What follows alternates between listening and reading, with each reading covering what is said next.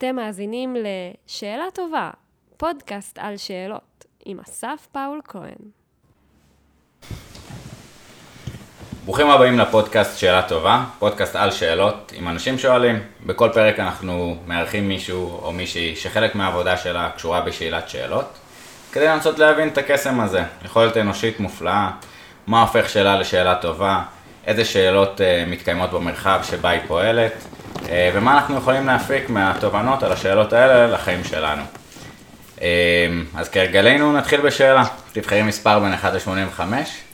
שבע. אה, שבע, אבל אה, סליחה. נגוון לנו. אוקיי, כן. אה, 14. 14. עם איזה בן אדם חי או מת, היית רוצה לנהל שיחה? עם עמליה כהנא כרמון ועם וירג'יניה וולף. מגניב, ויש פה שאלת המשך, שאלה אחת שהיית שואלת אותם. איך התחלת לכתוב? מה היה הרגע שבו החלטת שאת רוצה לכתוב ספר, כלומר לא יומן אישי, אלא שאת רוצה לכתוב עבור קוראים אחרים שהם לא את? מגניב. אמ, אני חושב שאותי זה זורק אה, כיוון של אה, כזה אפלטון, סוקרטס, אולי אפילו, טוב, אני שוכח את השם שלו, דיוגנוס מ... דיוגנס. דיוגנס. אה, ממליטוס, כן. אמ, ו... ואני חושב שגם, זאת אומרת, השאלה של אה, מה, מה אתה רוצה לדעת, או מה הדרייב לפעולה שלך, משהו ראשוני כן, כזה, כן. אה, כאילו, לוקח לשם. אה, אני אבחר אה, 51. אה, משהו מעניין שלמדתי השבוע. אה, אז מגניב, אה, התחלתי אה, לעשות מיונים ב-8200, התמזל מזלי לדבר עם ילדים מבריקים כל פעם. אז שני, שני דברים קטנים, אחד, אמור, יש את הבדיחה הזאת, אמור זה שם של דג, ואז היא אמרה לי, זה גם שם של בז. יש אה, אזור, אה, נחל שנקרא אמור, ויש אה, בזים שנקראים על... אמור באלף? כן, מאוד.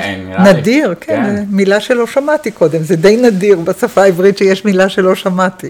אז בדיוק, אני גם ככה התרגשתי, ודבר שני זה שבחגי חגי ישראל הרבה פעמים מתחילים מלמעלה למטה, זאת אומרת איזשהו דף גמרא על פורים, שהכוונה של פורים הרבה פעמים היא להכיל את האזורים דווקא הכפ- כפריים יותר, שימים שיכולים להסתדר, שגם הכפריים יוכלו להיות בהם או בשני או בחמישי, יכול להיות שחלק ככה כן. צריך לדוש בזה עוד קצת יותר, אני מסתכן פה בלהגיד דברים על חגים איתך, אבל אה, כן. אמ, משהו מעניין שלמדת השבוע?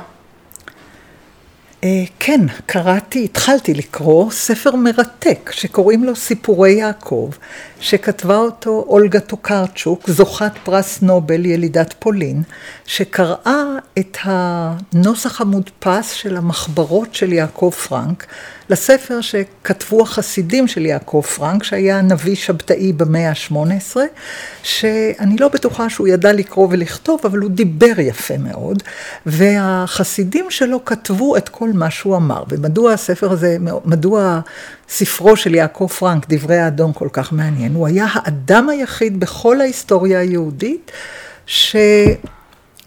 אפשר לומר עליו שהוא היה אדם חסר בושה, חסר אשמה ונטול פחד. אין לנו אף אדם אחר בכל ההיסטוריה היהודית שמדבר וכותב בלי סייגים של אשמה, בושה ופחד. עכשיו, הספר הזה נדפס, לא, לא מכבר, הוא נכתב במאה ה-18, אבל הוא נדפס בפולנית רק לפני עשורים ספורים, אולי 15-20 שנה. והוא מצוי בעברית אה, בתרגומה של פניה שולם, ואני העליתי אותו לרשת, הדפסתי אותו והעליתי אותו לרשת. ואולגה טוקרצ'וק, הנובלאית הפולנית, לקחה את הספר הזה וטבתה מסביבו סיפור נפלא. היא כאילו לוקחת את הטקסט ומוסיפה פרטי פרטים על מה קרה במאה ה-18, על יסוד כל הספרות של המאה ה-18 שהיא קשורה לאזור ולמקום ולסיפור, וזה פשוט מהלך קסם, מרתק. כן. איזה יופי. מה, מה זה אומר? אה, הפיחה חיים, אה? נטול פחד ובושה. אדם שאומר את כל מה שעולה על דעתו, בלי פחד, הוא לא מפחד מאף אחד, הוא לא מתבייש מאף אחד, והוא לא מרגיש שום אשמה.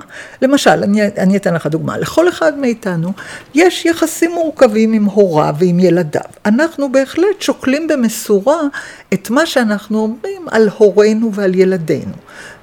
בין אם אנחנו מתביישים, בין אם אנחנו מפחדים, בין אם אנחנו מרגישים אשמים, או, או כל רגש אחר. אבל אנחנו בהחלט מרסנים את מה שיש לנו לומר על פי אמות מידה תרבותיות. התרבות מיוסדת על דינים, על הגבלות, על סדרים.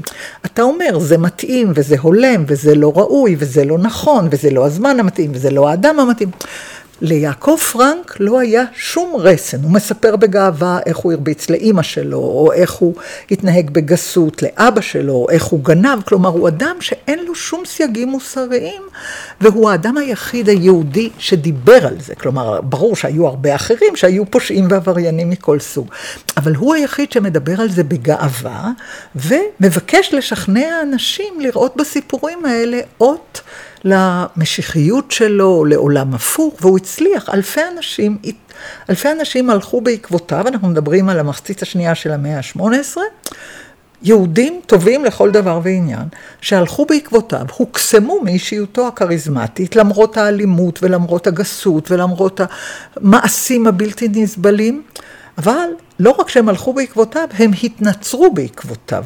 עד כדי כך. כלומר, אין עוד אדם יהודי בתולדותינו שההיסטוריה שלו היא כל כך קיצונית מבחינת דיבורים ומעשים וכתבים. ובגלל שהוא כזה, הוא, למה זה חשוב? לא כי הוא כזה, אלא כי הוא מספק לנו חרך הצצה על שכבות חברתיות שאין לנו עליהן שום מידע. בדרך כלל, אתה יודע, העדויות הכתובות מתייחסות לאליטה, למעמד האמצעי, אבל לא למעמדות שנמצאים בשוליים, לא לאלה שלא קראו וכתבו, לא לאלה שלא הטביעו איזשהו חותם היסטורי. והוא, דווקא כי הוא כזה, הוא משך אליו אנשים מסוגים שונים שאין לנו שום תיעוד אחר עליהם. אז מבחינת היסטוריה חברתית זה מרתק, מבחינת היסטוריה קרימינלית זה מרתק, מבחינת המורכבות של ההיסטוריה היהודית זה נפלא. אני כתבתי על זה ספר שקוראים לו הבעל שם טוב ובני דורו. מקובלים, שבתאים, חסידים ומתנגדים. שם כל הכרך השני עוסק ביעקב פרנק ובעלילותיו. לכן מאוד שמחתי לקרוא את הספר של אולגה טוקרצ'וק, וכאמור, אני רק בהתחלה, זה ספר של 600-700 עמודים, אז יש לי ככה קריאה נהדרת לשבועות הקרובים. והיא מפיחה חיים בפרטי פרטים, נאמר, מבחינה היסטורית אנחנו יודעים על מעשיו של הכומר חמיאלובסקי, נאמר, אבל היא מתארת אותו כאדם, ובפרטי פרטים, כאשר כל פרט מיוסד על עבודת מחקר שלה, על כל מה שיש בפולנית, כן? בפולנית, בלטינית, בצרפתית, בהיסטוריה האירופאית, של כל מה שקשור לזמן ולמקום שהאיש הזה היה קשור בהם, וזה באמת מרתק. זה מאוד מעניין אותנו כיהודים, כי מדובר על קבוצה יהודית גדולה של אלפי אנשים שהתנצרו, זה דבר שלא היה לו תקדים. וזה מעניין מאוד בכל מה שקשור ליחסי היהודים והכנסייה, יחסי מתנגדים וחסידים ושבתאים, זה ממש חגיגה לכל מי שמתעניין בהיסטוריה יהודית של המאה ה-18, שהיא פשוט מרתקת. מגניב, כן. אוקיי, יצא ככה לעולם השבתאי, אה, פוסט-שבתאי, כן. בטח קצת נדון בזה, ולכל מי שסקרן אה, מי איתנו היום, אז אני אציג את האורחת שלנו. אה, פרופסור רחל אליאור, חוקרת המחשבה המיסטית היהודית לדורותיה, פרופסור אמריטה בחוג למחשבת ישראל באוניברסיטה העברית ועמיתת מחקר בכירה במכון ון ליר בירושלים, חיברה 16 ספרים. 16. 16, איזה, יצאתי ככה במערומיי. אה, על המחשבה המיסטית היהודית לתולדותיה, החל בספרות מגילות מדבר יהודה וספרות ההיכלות והמרכבה. ההיכלות והמרכבה. וערכה ספרים במחשבת ישראל, ספרות קבלה, אה, יצירה שבתאית בספרייה החסידית לדורותיה. אה, ולפני כן הייתה חברה בתנועת הצופים, בגדוד איילון, שליטה בשבט אה, מודיעין בירושלים. יצאה לגרעין נחל, היאחזות הנחל בסיני, בקיבוץ מפלסים ובחצרים. תואר ראשון, סיימה בהצטיינות יתרה, עד התואר השלישי, סיימה בהצטיינות יתרה. הולך ככה כחוט השני. אה, נושא הדוקטורט שלה, תורת האלוהות בדור השני של חסידות חב"ד. אה, ראש ראש החוג שנים רבות, אה, יועצת נשיא האוניברסיטה לענייני מעמד האישה, זכתה להיות הוקרה לנשים פורצות דרך מטעם ויצו בשנת 2017. בין השאר לימדה באוניברסיטת פרינסטון, באוניברסיטת שיקגו, אוניברסיטת מוסקבה הממלכתית, על שם מיכאל לומוס... לא מונוסוב. בדיוק, לא מונוסוב, השני כן. סתם. אה, אוניברסיטת טוקיו, אה, אוניברסיטה בקיוטו, בשטוקהולם, בכל העולם, עמיתת מחקר במרכז אוקספורד ללימודי יהדות, ועוד ועוד ועוד. אה, פעילות חוץ אקדמית קצת נזכיר, מכהנת כחברה במועצה הבינלאומית של הקרן החדשה לישראל, במועצה הציבורית של התנועה ליהדות מתקדמת בישראל, צוות המייסד של המועצה ליהדות חופשית, ספרייה הלאומית ובפורום תג מאיר. וואו, מלא כותרים. כן, אמ, חיים שלמים. כן, אז, אז דיברנו באמת אה, קצת בהתחלה על אה, השאלה של אה, וירג'יניה וולף, מאיפה הרצון או האומץ להתחיל לכתוב, אמ, איפה את חושבת ש, שלך הייתה הנקודה ככה בין השבילים שהובילה אותך לדרך של אה, התעסקות במחשבת ישראל? אני יכולה לענות על זה בוודאות, זה משום שזה היה בלתי צפוי לחלוטין. לא גדלתי בבית דתי ולא התחנכתי בחינוך דתי, להפך גדלתי בבית חילוני ולמדתי בבתי ספר חילוניים ויצאתי לצופים כמו שהזכרת, אבל בזמן קטיף ב- בקיבוץ חצרים הזכור לטוב, זה, זה שלך. כן, כן, בסדר. בזמן uh, קטיף בקיבוץ חצרים הזכור לטוב,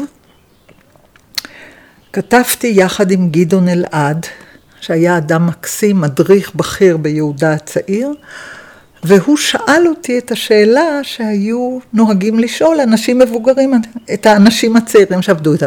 הוא שאל אותי, איזה ספר קראת בזמן האחרון? ואני רק ששתי על השאלה הזאת, כי אמרתי לו, אני קראתי בעגנון, קראתי איזה ספר של עגנון. על עיר ומלואה, ובכל אופן, אה, לא, לא זוכרת, איזשהו ספר של עגנון, והתחלנו לדבר. ובסוף השיחה שלנו, שהייתה שיחה של כמה שעות בקטיף, הוא אמר, אני בדיוק עכשיו סיימתי את הספר, החסידות כמיסטיקה, ואני חושב שאת צריכה לקרוא את זה ואת תהני מזה. ואני שאלתי אותו, מה זה מיסטיקה? אני אף פעם לא שמעתי קודם את המילה. השנה הייתה 1968, 69. והוא נתן לי את הספר, וקראתי אותו, ואמרתי, את זה אני רוצה ללמוד. זה, את הספר כתבה מורתי עליה השלום, פרופסור רבקה שץ אופנהיימר, וכשסיימתי את השירות הצבאי, הלכתי לאוניברסיטה, לחוג למחשבת ישראל, כדי ללמוד מחש... מהי מחשבה יהודית, מהי מיסטיקה, מהי פילוסופיה, וזה היה תפנית בלתי צפויה לחלוטין בחיי, כי אני התכוונתי ללמוד בבצלאל. אני, יש לי נטייה אומנותית, ואני רציתי, לי, רציתי ללמוד ציור, אבל בגלל הספר הזה, אני פשוט שיניתי לחלוטין את דרכי. ו... איזה יופי. כן. זה, זה גם באמת ההתחלה של שאלה שהיא באמת אוניברסלית. את יכולה לשאול כמעט כל בן אדם איזה ספר הוא קרא לאחרונה ו- ולגלגל משם השיח, כן. אבל ה- היכולת הזאת של אה, באמת שינוי, נקודת מפנה כזאת ב- בדרך בעקבות הספר. ממש. במקרה שלי זה היה מפנה מוחלט ובלתי צפוי לחלוטין. אני תמיד קראתי את עגנון, ואהבתי את עגנון אהבת נפש. באמת, לאורך כל בית ספר תיכון, אני חושבת, אני קראתי את עגנון כרך אחרי כרך ובאהבה, ויש ספרים שאני קראתי פעם וחזרתי וקראתי. ו... ואחת הסיבות שכל כך הייתי מעוניינת בעגנון, הייתה קשורה לעובדה ששני הוריי באו מאירופה. אמי באה מלידה שעל יד וילנה, ואבי בא מקרקוב שבגליציה, ואסור היה לדבר על העבר, בגלל השואה. היה, היו פרקים קשים במשפחה עם השואה, כמו ברוב המשפחות של אנשים שמוצאם מפולניה ורוסיה וכן הלאה. והיות וזה היה מכאיב להם מדי לדבר על העולם שהם באו משם, וכאילו כש, כשהיינו מגיעים לשאלה שכל ילד היה שואל את הוריו, ואיפה באתם, איפה נולדתם, תספרו על המשפחה או משהו כזה, אז אי אפשר היה, כי זה היה מכאיב מדי. אז לכן אני מאוד הסתקרנתי כדי לדעת מה היה בעולם הזה שאי אפשר לדבר עליו. ועגנון היה בשבילי הגשר בין ארץ ישראל הפועלית של שנות החמישים והשישים, ירושלים, ובין אירופה שלא היה לי צל של מושג עליה. אני מזכירה לך, בימים ההם לא הייתה טלוויזיה. וגם הטלוויזיה הגיעה לפה אחרי 67, אבל לא לכל בית. אה, זה, זאת אומרת, היום קשה לנו לדמות את זה. לא היו מחשבים, לא הייתה טלוויזיה, היה מעט מאוד סרטים, ואנשים ראו סרט אולי פעם בשלושה חודשים, כלומר, לא היה לנו תמונה ויזואלית של העולמות שלא היינו בהם, ולא היינו בהם. אף אחד לא נסע לחוץ לארץ, חוץ ממי שהוריו היו פרופסורים, והוריי לא היו פרופסורים בהחלט. אה, אז העניין שלי באירופה, זו שממנה באו הוריי היה עצום, ועגנון היה בשבילי הגשר. אחר כך שלום עליכם, ואחר כך סופרים נוספים, אבל עגנון היה הראשון, והוא היה בעיניי פשוט מהלך קסם, לא פחות. ועדיין, כשאני קוראת את עגנון, אני חושבת, אם היו אנשים שרוח הקודש שרתה עליהם במאה ה-20, עגנון הוא אחד מהם. מגניב. אם היית אה, ככה להמליץ למישהו שלא נתקל בעגנון, איפה, איפה שווה להתחיל?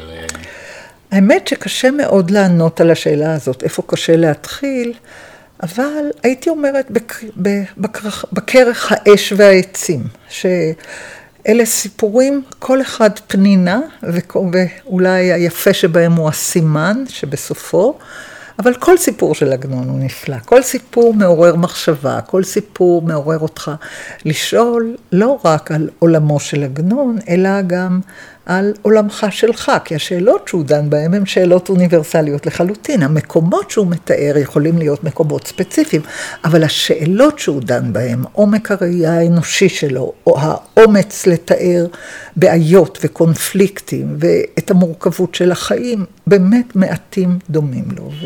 ולכן אני אומרת, אם יש לאדם פנאי, לקחת איזה כרך שעגנון שהוא רוצה ולהתחיל לקרוא. יאללה, כמלצה חמה. אה, אז אני מחזיר אותך אולי לשאלה ש... ששאלת את אה, אותו מדריך אה, בכיר. כן. מהי מיסטיקה? שאלה יפה.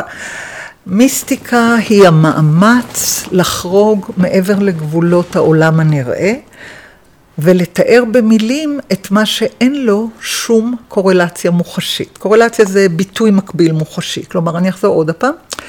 מיסטיקה זה הניסיון לתאר את כל מה שאין לו שום ביטוי מוחשי בעולם החושים, אבל יש לו קיום עצום בחלום, בחזון, בדמיון, בהשראה, בנבואה, בשירה.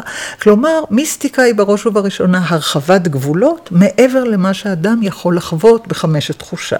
היות ואנחנו אנשים שיש לנו כל מיני חלקים ומרכיבים באישיותנו, המקובלים קראו לזה נפש, רוח, נשמה, חיה ויחידה, והיות וכל אחד מאיתנו חולם, גם אם לא כל אחד זוכר, אנחנו יודעים שבחלומות שלנו אנחנו לפעמים רואים ושומעים דברים שהם לא שיקוף של מה שראינו או שמענו או חווינו, אלא דברים מוזרים. אז הנביאים היו אנשים שהתייחסו לחלומות שלהם ברצינות רבה. מיסטיקונים אלה אנשים שפעמים יוזמים מצבים של חלום ונמלונים ושירה ודמיון וחזון. אבל לא רק שהם יוזמים את זה, אלא יש להם גם את הכישרון לתמלל את זה. כלומר, צריכים פה שני דברים, ולכן אני חוזרת, כל אדם עשוי לחלום. אבל לא כל אדם יכול לתמלל את החלום שלו בצורה שהופכת להיות רבת משמעות לאנשים אחרים. ניקח דוגמה שאנשים מכירים. אם תיקח את חזון יחזקאל, עשרת הפרקים הראשונים של יחזקאל. יחזקאל היה נביא, לא מיסטיקאי, וההבדל בין נביא למיסטיקאי, נביא הוא מי שנגלו לו מראות אלוהים, אבל הוא לא יזם את זה. הוא עומד על שפת נהר כבר, ויפתחו השמיים, ויראה מראות אלוהים וכן הלאה. מיסטיקאי הוא מי שעושה מאמץ מכוון כדי ליצור מצבי נמלונים, או מצבי חיזיון, או מצבי חלום, או מצבים שבין ערות לזה, ומנסה להאזין לקולות, או לפענח ראיות. ואז על יסוד התובנות האלה הוא מפרש טקסטים מוכרים לו בצורה חדשה, או כותב טקסטים חדשים. כלומר, זה מרחב שלם של יצירה, שמוזן ממורשת טקסטואלית קודמת, ומ... היפעלויות רוחניות חדשות שאין שום דרך להשיג אותן בכוח, אבל אתה יכול ליצור מצבים שעשויים להפוך ל... למזמינים מצבים כאלה. נאמר, למשל, אם אתה גוזר על עצמך לצום, למשל, נגיד כמו משה 40 יום ו-40 לילה על הר סיני, לא אכל ולא שתה, אז הוא שמע קולות וראה דברים. המיסטיקאי יקבל על עצמו אם הוא רוצה להגיע למצב של חיזיון, חלום, שמיעת קולות, הוא יקבל על עצמו לא לאכול ולא לשתות, לשבת באיזושהי תנוחה של קריאה, להתרכז באמירה של שמות אלוהים, ויש כל מיני דברים כאלה. אבל הדבר המעניין הוא לא עצם הניסיון, אלא היכולת לתמלל אותו. כי ניסיונות רוחניים מכל מיני סוגים עשויים להיות לכל אדם. היכולת לתמלל את הניסיון הזה בדרך שהופכת אותו לנוגעת ללב, למצמררת, למחברת את הקורא שלא התנסה, זו היכולת שמציינת מיסטיקאי ואיננה מצויה לאחרים. מגניב, זרק אותי באמת להמון מקומות. כן. אני ניסיתי לחשוב אה, איזושהי הנגדה אולי לפילוסופיה בחלק מהמובנים, זאת כן. אומרת גם יש איזשהו ניסיון, לא בעזרת אה, טשטוש השכל, אלא דווקא אולי ניסיון לדיוק השכל ולוגיקה, גם לראות את, את מה שנסתר ו...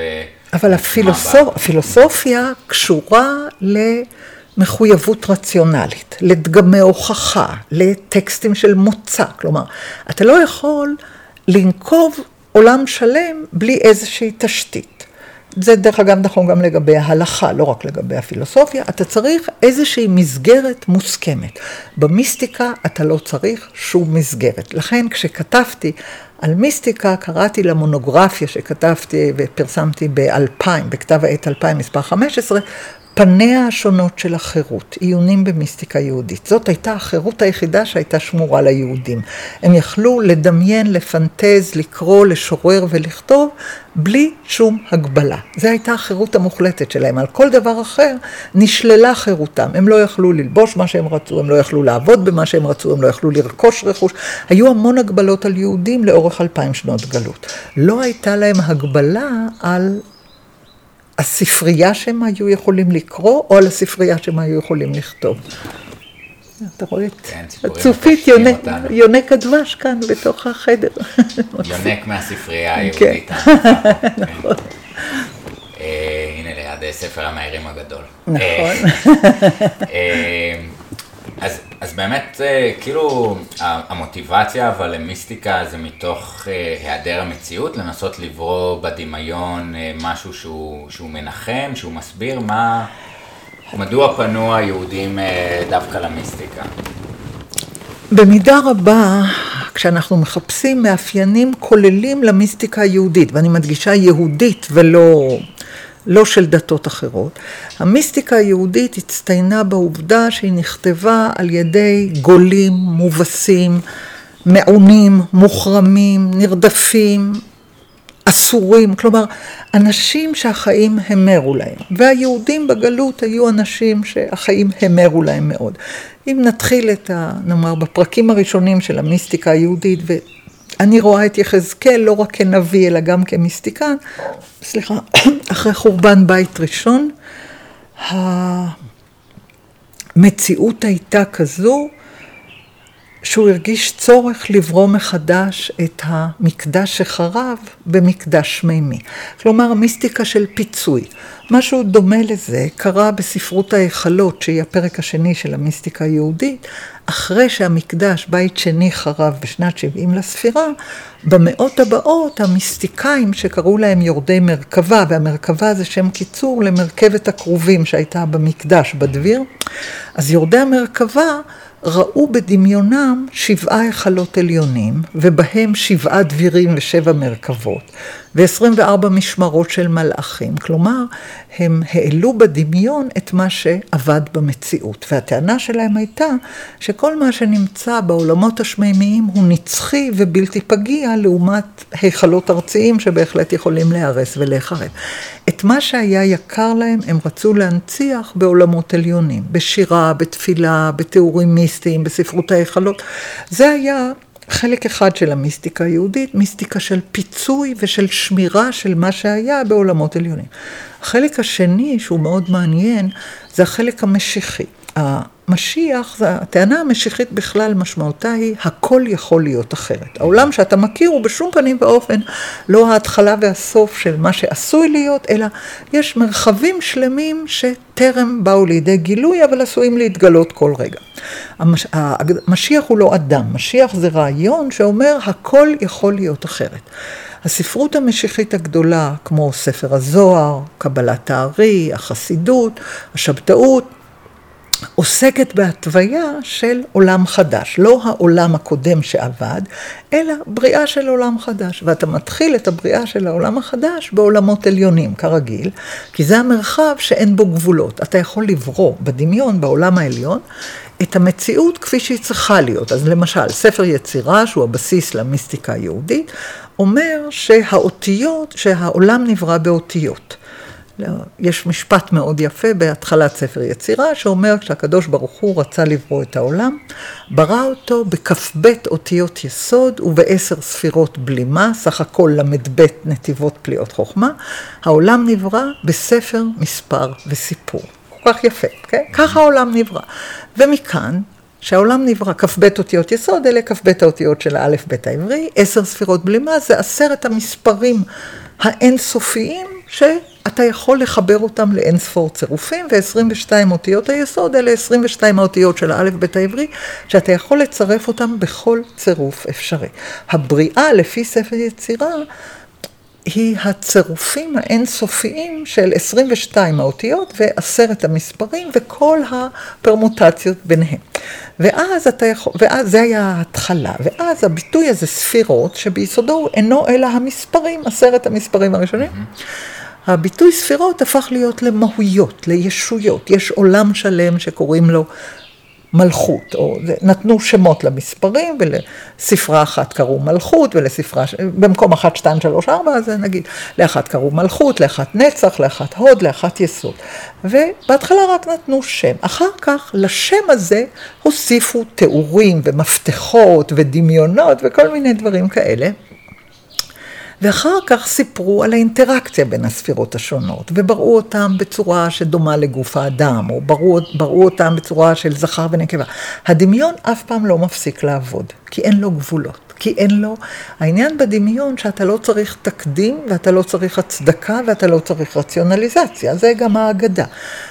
ובעולם הדמיוני שהמיסטיקאים בראו, הם יצרו עולמות שלמים, שמהם הם גזרו איך העולם צריך להיות בגלגול הארצי שלו.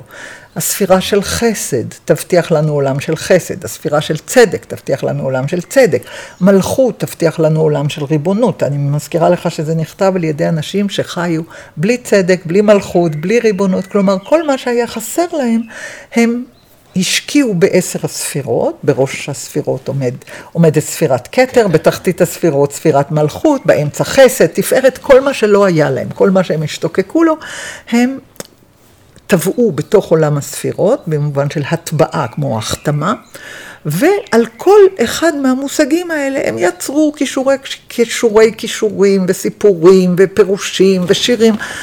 ויצרו עולם שלם שנמצא בדמיון ובספרות, והם למדו את זה, כאילו להיות מקובל, המשמעות הייתה ללמוד ספרי קבלה, או לכתוב ספרי קבלה. לא היית חייב בגם וגם, זה יכול היה להיות או-או, אבל היו כאלה שגם קראו וגם כתבו וגם לימדו, אבל היו כאלה שרק קראו בספרים. והקבלה הפכה להיות חלק מהאוצר הרוחני של כל אדם שהתעניין בכך. זה כמו אנשים שמתעניינים בשירה, אף אחד לא חייב לקרוא שירה, אבל מי שקורא שירה אה, נהנה מזה. קבלה הפכה להיות עניין של רשות, אבל היא הפכה להיות מין חובה פנימית כזאת, כי ספר הזוהר אמר שהמשיח יבוא כאשר יופץ ספר הזוהר. והעובדה שספר הזוהר נפוץ היא עדות על קרבת ביאת המשיח. כלומר, איזה מין דבר תלוי בדבר, והמשיחיות והקבלה נקשרו אחת בשנייה.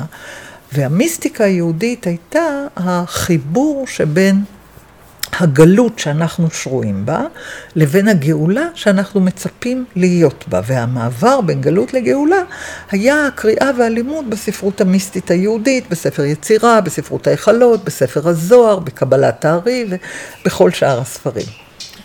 אבל זאת אומרת, אם, אם זה היה, דיברנו בהתחלה על איזשהו רצון אה, לברוא עולם אחר, כן. אה, אז אותי זה שלח לכיוון, אה, באמת שוב, אני חוזר לעניין של השאלות, שבשאלת שאלה הרבה פעמים אתה מנכיח אה, מראש שיש אה, כמה אפשרויות מסוימות. כן.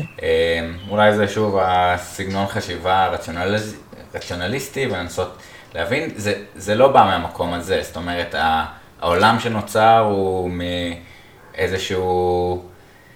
ערפול חושים ו- ו- ומה שמתגלה ללא חיפוש אה, בעצם מכוונן, אינטנציונלי לפני כן? זה לא חיפוש מכוון, זה היפתחות ללא ידוע. Mm-hmm. תראה, מישהו כתב את ספר יצירה, אין לנו מושג מי כתב אותו. אנחנו יודעים שהוא נכתב בהתחלת האלף. אי שם, גם אין הסכמה בין החוקרים, מתי הוא נכתב. אבל ברגע שהוא כתב שהעולם נברא ב-22 אותיות ועשרה מספרים, הוא פתח פתח אינסופי לפרש את כל סיפור הבריאה מחדש.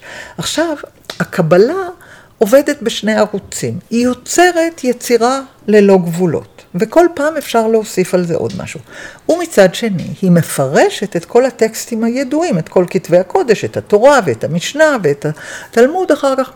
היא מפרשת אותם דרך עולם המושגים הקבלי. כאילו מצד אחד היא יוצרת דברים חדשים לגמרי, ממש יש מאין, ומצד שני את המושגים החדשים שהיא יוצרת יש מאין, היא מטמיעה לתוך המסורת. כלומר, אז יהיה לנו הרבה ספרי קבלה שהם טעמי המצוות. איך אתה צריך להבין את המצווה שאתה חייב בה על פי עולם הערכים הקבלי, או איך היא תורמת למען ייחוד הקדוש ברוך הוא והשכינה, שזו המטרה של עשיית מצוות לפי הקבלה. הרעיון של ייחוד זה קירוב וצירוף וזיווג בין המימד הזכרי והמימד הנקבי של האלוהות, שזה דבר שאין לו שום יסוד בכתובים מלכתחילה, אלא זו תרומה של הקבלה, של אותם אזורים מעורפלים, כן? אבל זה מחיה כל הזמן מחדש את הטקסט הכתוב. כי הטקסט הכתוב ישנו, אבל הקבלה המציאה את הרעיון שאתה יכול בכל מילה ומילה למצוא רבדים שונים. אפשר לקרוא לזה 70 פנים לתורה, ואפשר לקרוא לזה פרדס, שזה ראשי תיבות של פשט, רמז, דרש וסוד. אז אתה מחפש באופן מכוון איפה הסוד, איפה הרמז, איפה הדרש, מהו הפשט. וזה תהליך שהוא ongoing, זה לא מפסיק, אתה כל הזמן עושה את זה, ואתה מאמץ לך דרך מחשבה מסוימת, שבכל מילה ומילה אתה משתהה וחופר וחוקר מה, איפה כאן הסוד, למה זה מרמז, למה זה קשור. כלומר, זה מעשיר את העולם שלך כמו קלידוסקופ עצום כזה, וזה יצר יצירה עשירה מאוד ודמיונית מאוד ויפה מאוד ובעלת השראה, שמצרפת שירה ונבואה ופרשנות וחקרנות וסקרנות, כי שם הכל היה אפשרי, זה היה חופשי. כן?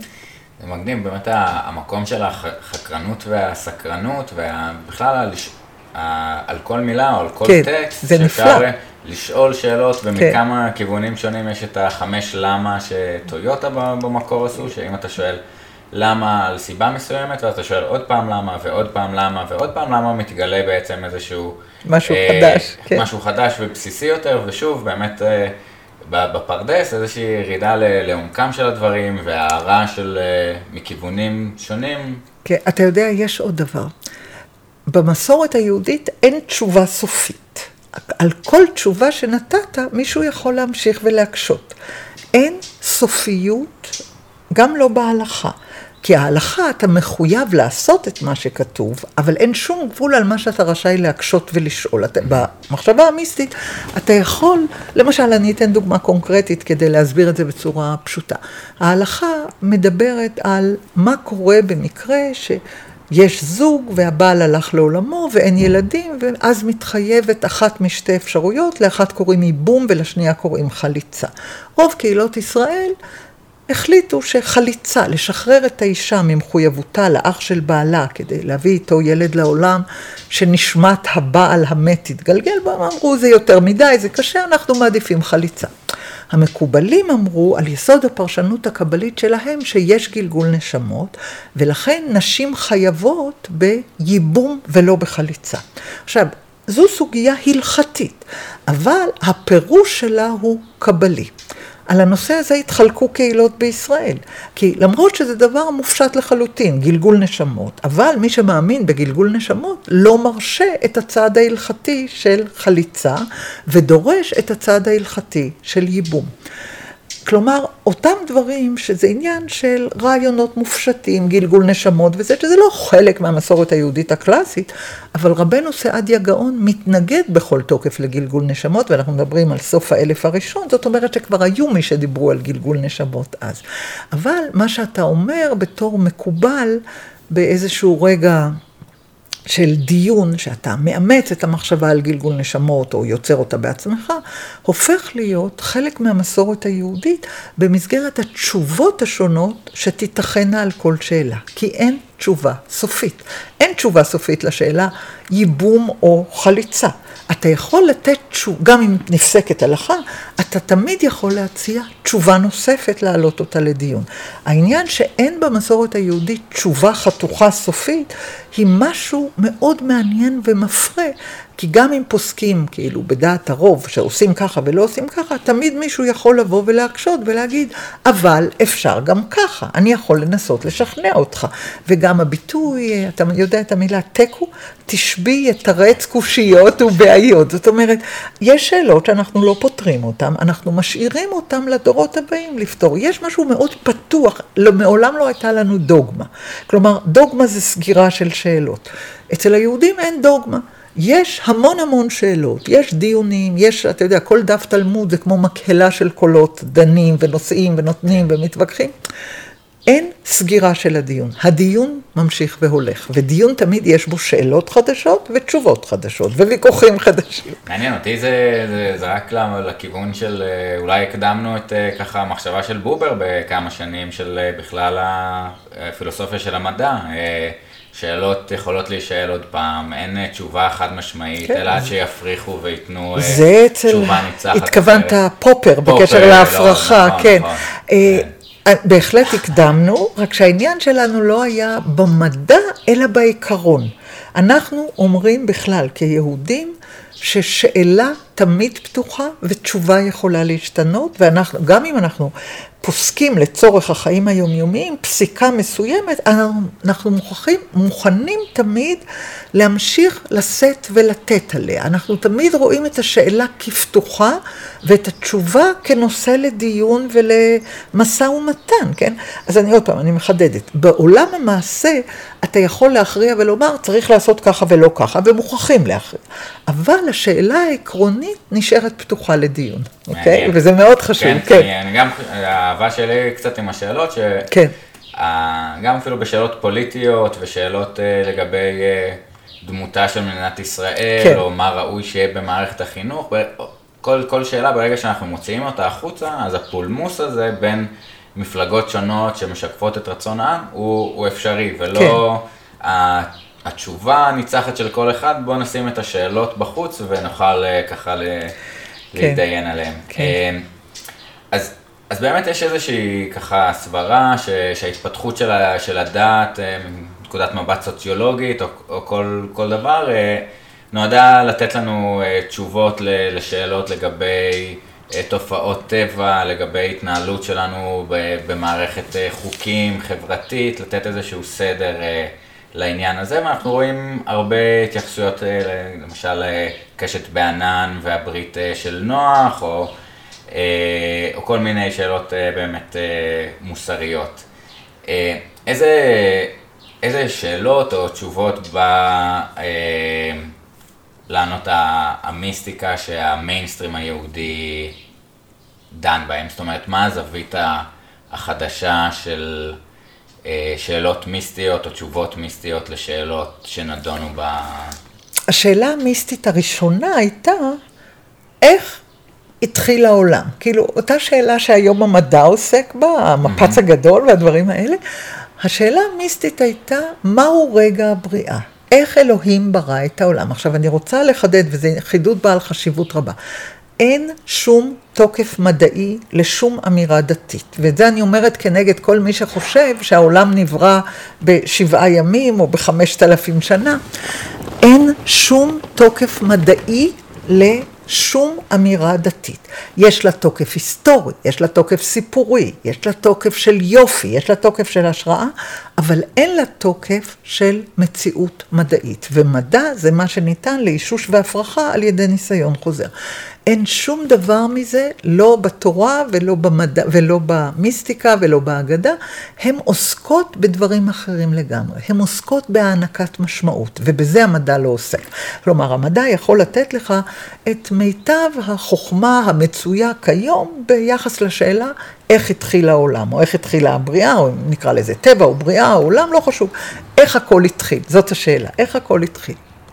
אז הארי, זה ראשי תיבות של האלוהי, רבי יצחק לוריה מצפת, אמר שהעולם התחיל בהצטמצמות האל מעצמו אל עצמו. כביכול האל מלא את הכל, מלוא כל הארץ כבודו, כדי שתהיה בריאה, האל היה מוכרח להצטמצם מעצמו אל עצמו, ליצור חלל פנוי ולברוא כלים וכן הלאה. לא חשובים פרטי הפרטים, אלא רק השאלה, איך הכל התחיל. עכשיו, לפניו, ספר הזוהר שאל, איך הכל התחיל, והוא מתאר את הבריאה בצורה של עלים של שושנה, של קו, של קו ושל אה, חוט מידה, כל מיני דברים מאוד יפים, סיפורים מאוד יפים. ספר מיסטי מתחיל בשאלה איך התחילה הבריאה, איך הכל התחיל. וכל אחד נותן תשובה אחרת לגמרי, אחת יותר יפה מהשנייה. אין לה שום קשר לשום תוקף מדעי, יש לה קשר ליופי, לשירה, להשראה, להרחבת גבולות, דפוסי מחשבה חדשים לחלוטין, לא למדע. כל מי שמנסה, ואני מדגישה, כל מי שמנסה לקשור בין מדע לקבלה או בין מדע למיסטיקה, טועה ומטעה. אלה שני דפוסי מחשבה שונים לחלוטין, בעלי מטרות שונות לחלוטין, כי המדע רוצה לדעת מה היה באמת במובנים שיכולים להיות מובנים בעולם החושים, ב... קנה מידה של הטבע, של המדע, של המתמטיקה, של הפיזיקה, דברים שאפשר לבחון. המיסטיקה מבקשת לענות תשובות שנוגעות למוסר, לגלות, לגאולה, להיסטוריה, למעשה ידי האדם ולגורל האדם. למדע אין שום עניין בגורל האדם. כלומר, אתה יכול לדון בחורים שחורים, זה לא עניין של גורל האדם. בתורה ובהלכה ובמיסטיקה יש עניין עמוק במשמעות האנושית של כל אחת מהתופעות שאנחנו רואים. המדע זה לא עניינו, המדע עוסק בדברים אחרים. כל מדעי הרוח, על כל התפלגויותיהם, עוסקים במה המשמעות של הקיום האנושי, מה המשמעות של האדם, מה המשמעות של הראשית והאחרית לדרך שבה האדם מנהל את ענייניו. והמיסטיקה מציעה תשובות מאוד מרתקות, שאין להן שום תוקף מדעי, אבל יש להן תוקף של יופי והשראה ומחשבה ומוסר. מגניב, אז הפרדת רשויות. לגמרי. בסדר. אז, אז התחלנו בשאלה של איך הכל התחיל, אם עוברים ככה כחוט השני לאורך ההיסטוריה של, אה, של המיסטיקה והחסידות, איזה, אילו עוד שאלות אה, מהותיות? השאלה השנייה כמובן תהיה איך הכל ייגמר, mm-hmm. ויגמר במובן של איך הגלות תיגמר ונעבור למצב של גאולה. אלה שתי השאלות הגדולות שמעניינות אותן, איך הכל התחיל בהתחלה ואיך הכל הסתיים, מתוך הנחה שיש דטרמיניזם, פרה-דטרמיניזם, הכל קבוע מראש, העולם אדם יש לו תבנית שאי אפשר לשנות אותה. למשל, המקובלים מדברים על תורת השמיטות. שמיטה זה תקופה של 7,000 שנה, אז אחרי 49 אלף שנה, אחרי אה, שבע שמיטות, יבוא באופן בלתי נמנע היובל הגדול, ואז הארץ תשוב לבעליה, הכל מתחיל מההתחלה, היהודים יחזרו לארץ ישראל וכן הלאה. היו להם אלף תשובות על איך תהיה הגאולה, איך, מתי יהיה קץ הפלאות. כי מי שנמצא בגלות כל הזמן שואל את עצמו, ומתי תבוא הגאולה? הרי בטוח שתהיה גאולה. אלוהים מבטיח בספר דברים שהוא יקבץ את כל נפוצותינו והוא יחזיר אותנו מהגלות אל ארץ ישראל. והייתה תודעה של הבטחה אלוהית. לזה שהעונש של הגלות ייגמר, והגלות היא עונש, על חטאינו גלינו מארצנו, יהיה תהליך של היטהרות, של קבלה, של חזרה בתשובה, של קבלת עול מצוות, זה הלך מחשבה דתי, ובסופו של דבר אין צל של ספק, וליהודים לא היה צל של ספק, שתתחולל גאולה. הגאולה אף פעם לא התחוללה, אבל במאה ה-20, בסוף המאה ה-19 ובראשית המאה ה-20, כשאנשים נואשו מציפייה פסיבית לגאולה, התחילה הציונות. הציונות הייתה הכרזה שאומרת, אנחנו גמרנו לצפות לגאולה מידי שמיים, אנחנו מצפים לגאולה רק בכוחו של האדם. אנחנו באנו ארצה לבנות ולהיבנות בה, לא חיכינו שאלוהים יחזיר אותנו על כנפי נשרים.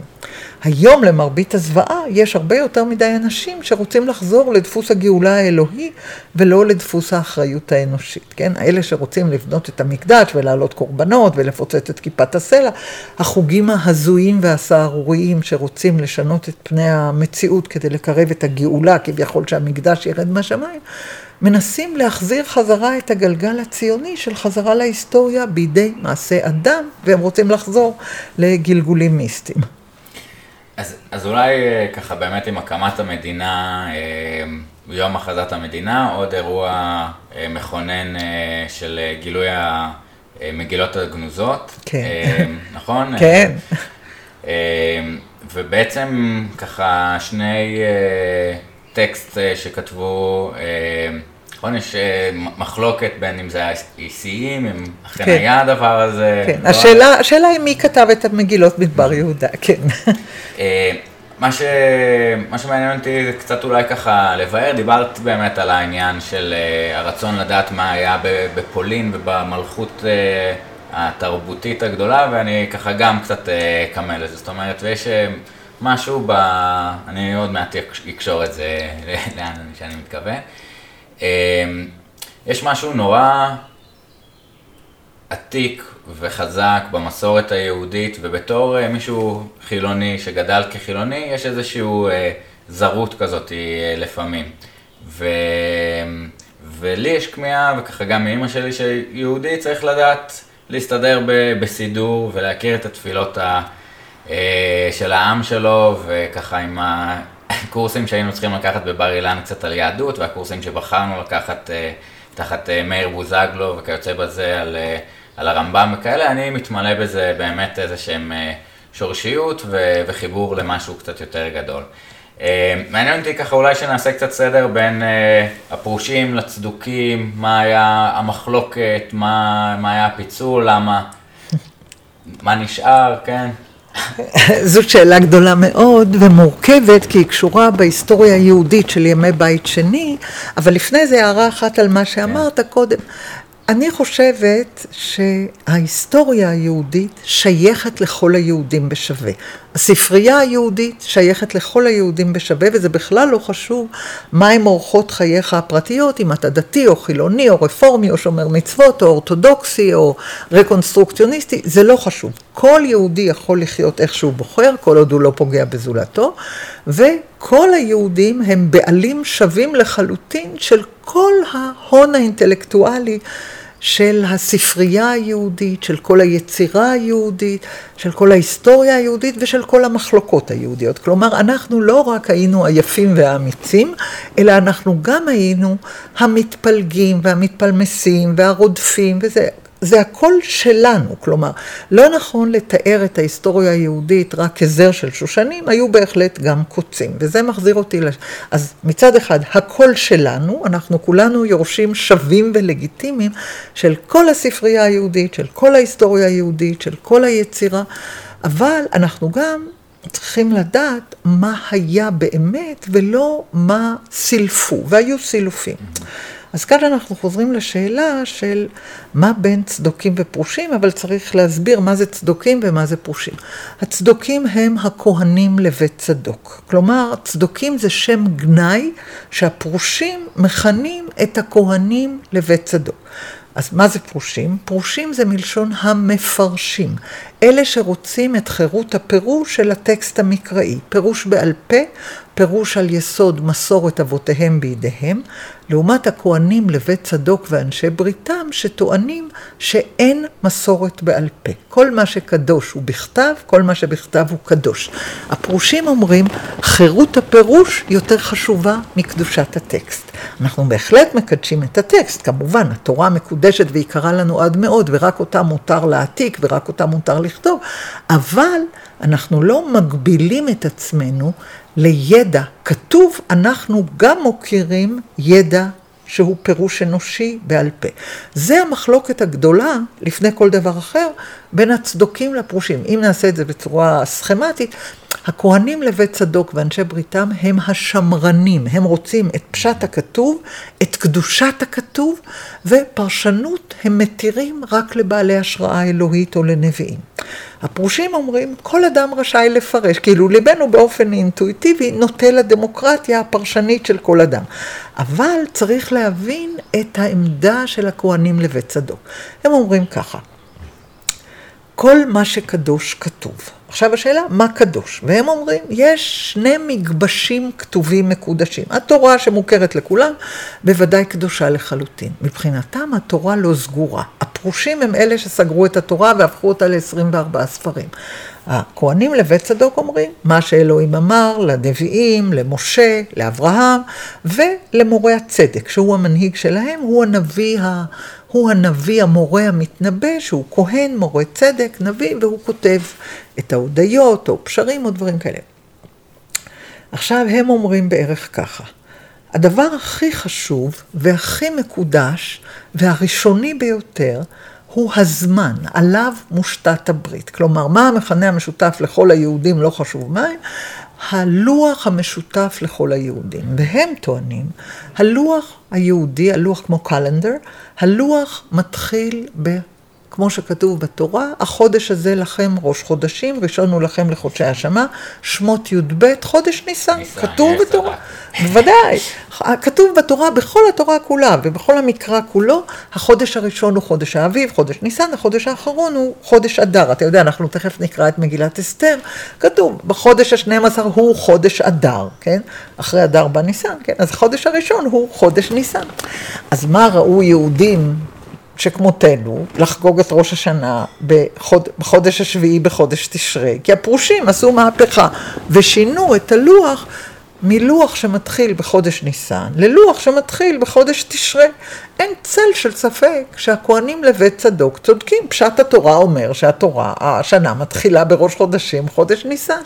אבל הפרושים חוללו מהפכה, והם נהגו בדיוק כמו שנהגו אנשי המהפכה הרוסית, ואנשי המהפכה הקומוניסטית, ואנשי המהפכה של החמר רוז' להבדיל. הדבר הראשון שאתה עושה, אתה אומר, תם הסדר הישן, התחיל הסדר החדש, הנה לוח חדש. מי שעשו לוח חדש היו הפרושים, הם היו המחדשים, הרפורמיסטים.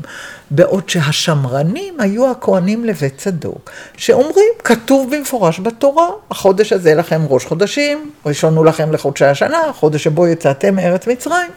הם אומרים, לנו יש את מסורת הלוח, זה המקבש המקודש השני. יש לנו פרטי פרטים על הלוח במגילות מדבר יהודה, שאותם כתבו הכהנים לבית צדוק ואנשי בריתם. יש לנו פרטי פרטים על הלוח. אני אסכם את זה בצורה קצרה ופשטנית, למרות שזה עניין מורכב, הם אומרים ככה, בכל שנה ושנה יש 364 ימים. למה 364 ולא 365 ורבע? כולם ידעו שבלוח העתיק יש מימי בית תלמי וקודם מהבבלים והמצרים, כולם ידעו שיש 365 ורבע ימים בשנה. שנה קלנדרית אמיתית. אבל למה הכוהנים בחרו שנה של 364 ימים? כי הם היו מוכרחים שנה שתתחלק בשבע. המספר הכי קרוב ל-365 שמתחלק בשבע זה 364. הם היו צריכים שנה של 52 שבועות, של 12 חודשים, של ארבעה רבעים שווים. בשנה שלהם יש ארבע תקופות שוות, כל אחת בת 91 ימים. בכל עונה או תקופה של 91 ימים, יש 13 שבתות. כל שבת אצלם יש לה תאריך קבוע. כי כל שנה מתחילה לעולם ביום רביעי, כי הוא יום בריאת המאורות. כתוב לנו בפרק א' בספר בראשית, שאלוהים ברא את השמש והירח ביום רביעי. לכן כל עונה תתחיל ביום רביעי, וכל שנה תתחיל ביום רביעי. אם אתה יודע באיזה יום מתחילה כל עונה, תמיד יום רביעי, א' תשרה לעולם יהיה יום רביעי, א' תמוז לעולם יהיה יום רביעי, א' ניסן יום רביעי וא' טבת יום רביעי, אז אתה יודע את כל התאריכים של כל השנה, אוקיי? כלומר, היה להם לוח נפלא, קבוע, ידוע מראש, מחושב מראש, מדויק לחלוטין, חופף, כל ארבע העונות, כל אחת מהעונות חופפות זו לזו, כי אם כל עונה מתחילה ביום רביעי ומסתיימת ביום שלישי, אתה יודע את התאריך של כל יום בשנה. כלומר, אם הראשון לראשון זה יום רביעי, אז השני לראשון זה יום חמישי, השלישי לראשון יום שישי, והרביעי לראשון יום שבת. אם אתה יודע שהרביעי לראשון זה יום שבת, ממילא אתה יודע שהשבת הבאה תהיה ב-11 לראשון, אתה מוסיף שבעה ימים, כן? והשלישית תהיה ב-18 לראשון, והרביעית ב-25 לראשון, וכך זה בכל אחד מארבע התקופות. היה להם לוח נפלא, מושלם, מתמטי, והוא היה כל כך חשוב להם, משום שעליו הושתתה הברית. זה פרק א' בספר בראשית, השבת היא אות הברית. למה זה היה להם כל כך חשוב? כי הזמן הוא נצחי ואוניברסלי, והם היו מעוניינים רק במה שנצחי. הברית היא תמיד על משהו נצחי. השבת היא אות הברית, השבת היא נצחית. בשנה יש 52 שבתות, כי שנה של 364 ימים, אם אתה מחלק אותה במספר 7, אתה מקבל 52. או אם אתה מחבר 13 שבתות בכל עונה כפול 4, זה 52. אם אתה יודע שבכל שנה יש 52 שבתות, ובכל שנה יש תריסר חודשים, ובכל שנה יש 364 ימים, אתה יכול להגיד בדיוק, אבל ממש בדיוק נמרץ, מתי מתחילה השנה ומתי היא מסתיימת? היא מתחילה ביום השוויון של האביב, א' בניסן, הראשון לראשון. היא מסתיימת בל"א בחודש אדר, כי אחרי זה מתחיל. מתחילה השנה באלף בניסן, ול"א אדר לעולם יהיה יום שלישי, כי א' בניסן הוא לעולם לא יום רביעי. למה זה היה חשוב להם? כי אנחנו היינו חברה חקלאית. והסיפור המפתח בתולדותינו היה הירידה למצרים. למה ירדנו למצרים? כי היינו רעבים. למה היינו רעבים? כי שבעת המינים לא היו במועדם, הם לא צמחו, כי לא היה גשם. ירדנו למצרים, השתעבדנו כעבדים, 400 שנה או 240 שנה או ארבעה דורות, לא חשוב, היינו עבדים לפרעה במצרים. הסיפור הגדול שלנו זה הסיפור של החירות, כי אנחנו חווינו את העבדות. נגאלנו מהעבדות על ידי אלוהים בפיו של משה, ואז קיבלנו את הלוח. בשמות פרק י"ב זה הזמן שאנחנו מקבלים את הלוח החדש הזה, והלוח הזה מבטיח לנו תאריך מדויק, מדויק שבמדויק, ב... ביחס לשבעת המועדים של שבעת המינים. בלוח שמתחיל ביום רביעי, יום השוויון של האביב, השעורה, שהיא הגידול הראשון משבעת המינים שמבשילה, תהיה מוכנה לקציר ב-26 לחודש הראשון, כ"ו בניסן. שבע שבתות לאחר מכן, ביום ראשון, ביום ראשון, ט"ו לחודש סיוון, החיטה מוכנה לקציר. ראשית קציר חיטים זה חג השבועות, חג הברית. שבע שבתות לאחר מכן, הענבים יהיו מוכנים לבציר בג' באב, אוקיי? שבע שבתות לאחר מכן, היצהר, השמן, יהיה מוכן למסיק, זה סוף חודש אלול. העניין שהוא שלכל אחד משבעת המינים שיש להם קציר, בציר, מסיק, גדיד וכן הלאה, יש תאריך ידוע וקבוע. ואז שלושת המינים האחרונים, שזה התאנה, התמר והרימון, יהיו מוכנים, בשלים בחודש השביעי כדי לבוא למקדש בחג הסוכות איתם. עכשיו, זה היה לוח של חברה חקלאית, שמבטיחה לאלה ששומרים את השבתות והמועדים, שהם לעולם לא יהיו רעבים, הם לא יצטרכו לרדת למצרים, להשתעבד, להיות עבדים. זה לוח של חירות, שדורש מהאדם רק דבר אחד.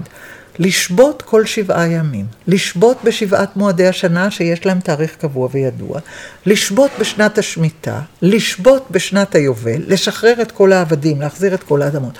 זה לוח חברתי מדהים שמבוסס על חירות ושוויון, וזה היה לגביהם הדבר הקדוש מכל קדוש, על זה הייתה הברית.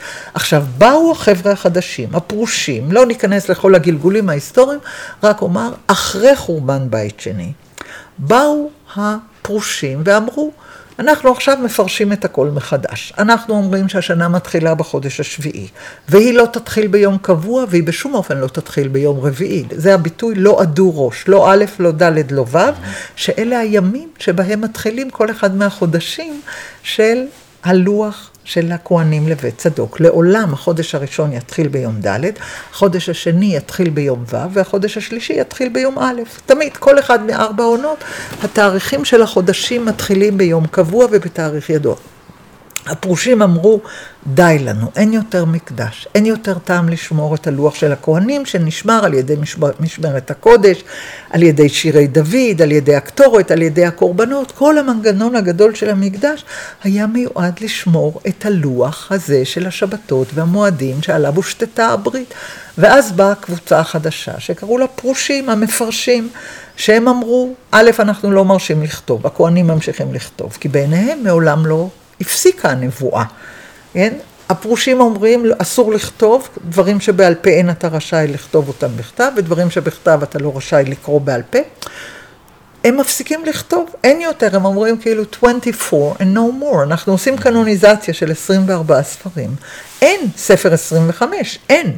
ואילו הכהנים לבית צדוק אומרים, אנחנו נמשיך לכתוב כל עוד אלוהים מתגלה אלינו ומניח עלינו את רוחו ואת השראתו. והם כותבים את שירי ההודיות ואת מזמור תהילי דוד ואת ספר היובלים ואת באמת, מאות ספרים שמצאנו במגילות מדבר יהודה, אחד יותר מרתק מהשני, ספר חנוך וצוואת השבטים, ומזמורי דוד, ומגילת מקצת מעשי התורה, ומגילת המשמרות, מאות טקסטים נפלאים, כולם כתבי קודש. כולם כתבי קודש עוסקים בכהונה, במקדש, ב-12 השבטים, בהיסטוריה היהודית, בגורלם של שבט לוי, אבל את כל הספרים האלה, הפרושים הפכו לספרים חיצוניים. כי הם אמרו, הלוח שלנו אחר, אנחנו לא מקבלים את הלוח שלכם. הלוח שלנו מבוסס על אוטונומיה אנושית.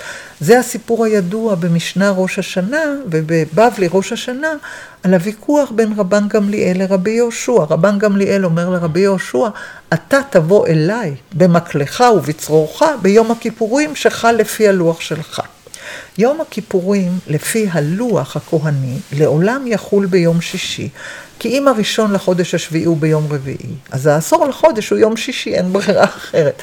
אצל הפרושים לעולם לא יחול יום כיפור ביום שישי מכל מיני טעמים, אבל זה המועד הנכון של יום שישי, אה, של יום כיפור ביום שישי. אבל לא חשובים כל הפרטים, חשוב העיקרון. העיקרון של הלוח של הכהנים לבית צדוק אמר כך, כל יום יש לו מועד קבוע בלוח שמתחיל ביום רביעי ביום השוויון של האביב.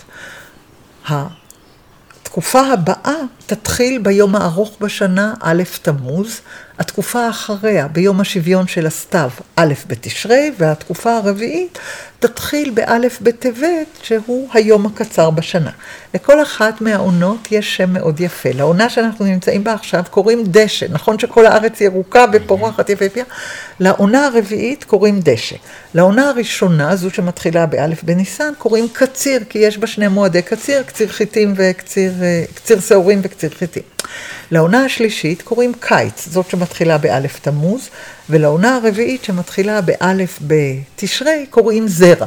אז יש לנו קציר, קיץ, זרע ודשא. זה השם העתיק של ארבע העונות. זו חברה חקלאית.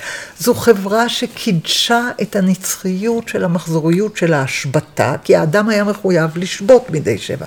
אבל מי ששובת מדי שבע, מובטחים לו שבעת המינים של ארץ ישראל. כי אלוהים אומר, אם את שבתותיי תשמורו ואת מועדיי תשמורו, אתן גשמכם בעיתם. והדיש ישיג לכם את הבציר ולא תהיו רעבים וכן הלאה וכן הלאה. על הלוח הזה נאבקו הכוהנים לבית צדוק, הוא היה התשתית של כל העבודה שלהם. ואילו הפרושים אמרו, חסל סידור לוח הזה. אנחנו מתחילים בלוח חדש לגמרי. יבואו עדים, יגידו שראו את הירח, ואנחנו נכריז על החודש. אין שום קשר לירח בלוח של הכוהנים לבית צדוק. אצלם זה מתמטיקה נטו. יום שוויון האביב, א' בניסן, יום רביעי, ומי זה כל השאר מסודר, מחושב, מתמטי, נפלא. אוקיי? נכון זה נהדר? נהדר, אני ספיצס, זה הדבר שלמדתי השבוע, לקחתי את זה לגמרי. ואם אתה קצת אוהב מתמטיקה, אז אתה יכול לעקוב בקלות אחרי ההיגיון המתמטי היפה של זה. אבל באמת גם יופי כזה של, כן, פיתגוראים כזה של אה, להבין דרך הרמוניה, כן, הרמוניה ומספר ויופי.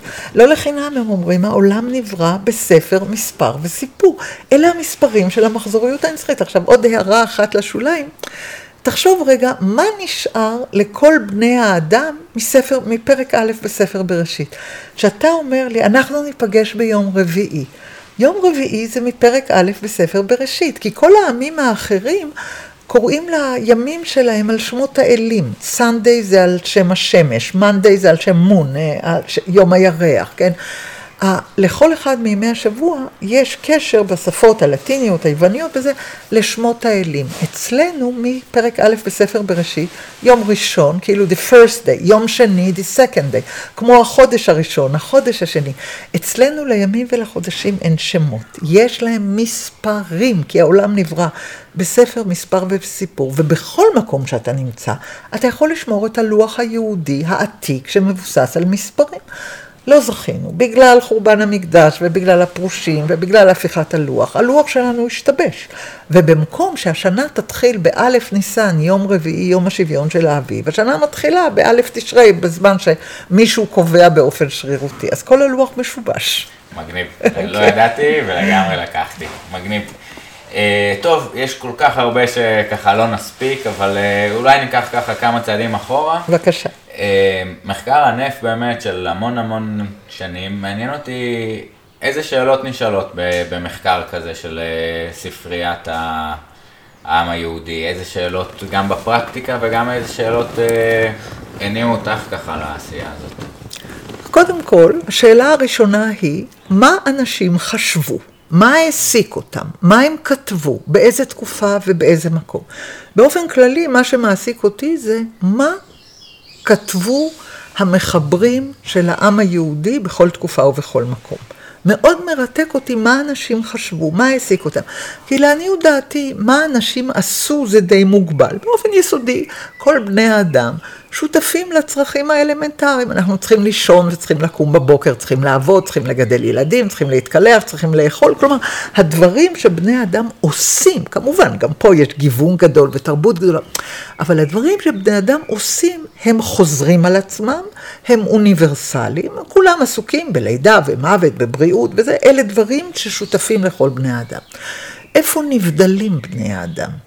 בדרך שבה הם מפרשים את ההתנסות האוניברסלית שלהם, בדרך שהם שואלים שאלות, בדרך שהם מנסחים לעצמם למה יש חשיבות ביניהם. זה שהעם היהודי מתחיל מספר בראשית, מהתחלת הדברים, מהבריאה של כל העולם, לא מההיסטוריה של העם היהודי, אלא מהבריאה של העולם כולו, מזה שחביב כל אדם שנברא בצלם. ולא כתוב לך באיזה צבע האדם נברא, או באיזה גזע האדם נברא. מבחינת העם היהודי יש הגזע האנושי, זה הגזע היחיד שיש. כי האדם נברא, כל האדם נברא בידי אלוהים. ואחר כך התפצלו לעמים ולשבטים וליבשות, אבל היצירה האנושית הראשונית היא, או הבריאה האלוהית הראשונית היא, האדם. ואז מתחילים לשאול על גורל האדם, ומספרים לנו ספר טרגי. ספר בראשית הוא אחד הספרים הכי טרגיים שיש, כי הוא מסופר כדי להגיד לנו כמה נורא גורל האדם בלי חוק. כמה נורא גורל האדם בלי התגלות אלוהית, בלי סדר מוסרי, בלי חוק, בלי צדק. כי החוק ניתן לנו רק בספר שמות. י"ט כ' שמות זה ההתגלות האלוהית בסיני, זה עשרת הדיברות, זה פירוט החוק, ואחר כך אתה יודע, ויקרא במדבר דברים, זה עוד חוקים ועוד חוקים. אבל ספר בראשית הוא ספר דרמטי ביותר, כי הוא מתחיל ואומר לך, משפחת האדם היא חסרת סיכוי. יש אבא ואימא, נולדים להם שני ילדים, קין והבל.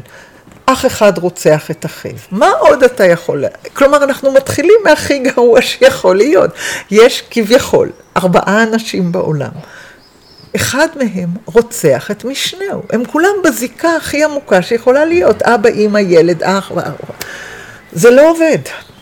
כלומר, מהרגע הראשון יש תמיד את הרוע. לא נותנים לנו לשגות רגע אחד באשליות. לא מספרים לנו, הם היו אחים, הם שיחקו כדורגל, הם בנו בית, עשו אוהל. לא, הם, אחד הרג את השני. ואז מלמדים אותנו שלמרות שהחיים הם קשים מאוד, קמים ומתחילים מחדש. אדם וחווה מתאבלים מאוד, לא מספרים לנו מה עלה בגורלו של קין מלבד זה שהוא נודד, ואז הוא בונה עיר כשנולד לו ילד, כי הוא מבין שמוכרחים, עיר זה civitas, civitas, זה המקור של המילה ציוויליזציה. כי כדי לבנות משפחה, אתה צריך עיר שלמה שתספק לך מזון והגנה ומים וחשמל, ובדיוק, זה ה civility, זה ה civilization, זה ה civic, זה הנימוס. אתה יודע, פוליס ו polite זה אותו דבר. פוליס זה עיר, polite מנומס, nomos זה חוק. כדי להקים חברה אנושית, אנחנו מוכרחים חוק וסדר, תמיד, בכל מקום. ביות, חוק, סדר, דין, גבול, פרטי, ציבורי, שלי, שלך.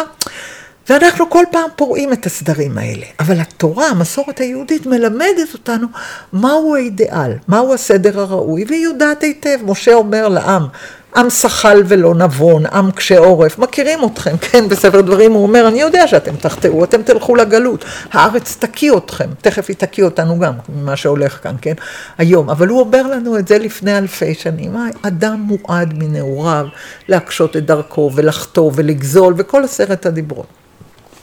אבל הדבר שחשוב לנו הוא שמוצב סדר אידיאלי שצריך לחתור אליו. כלומר, בעיניי הספרייה היהודית מתחילה מההכרה העמוקה של הפער בין הרצוי למצוי.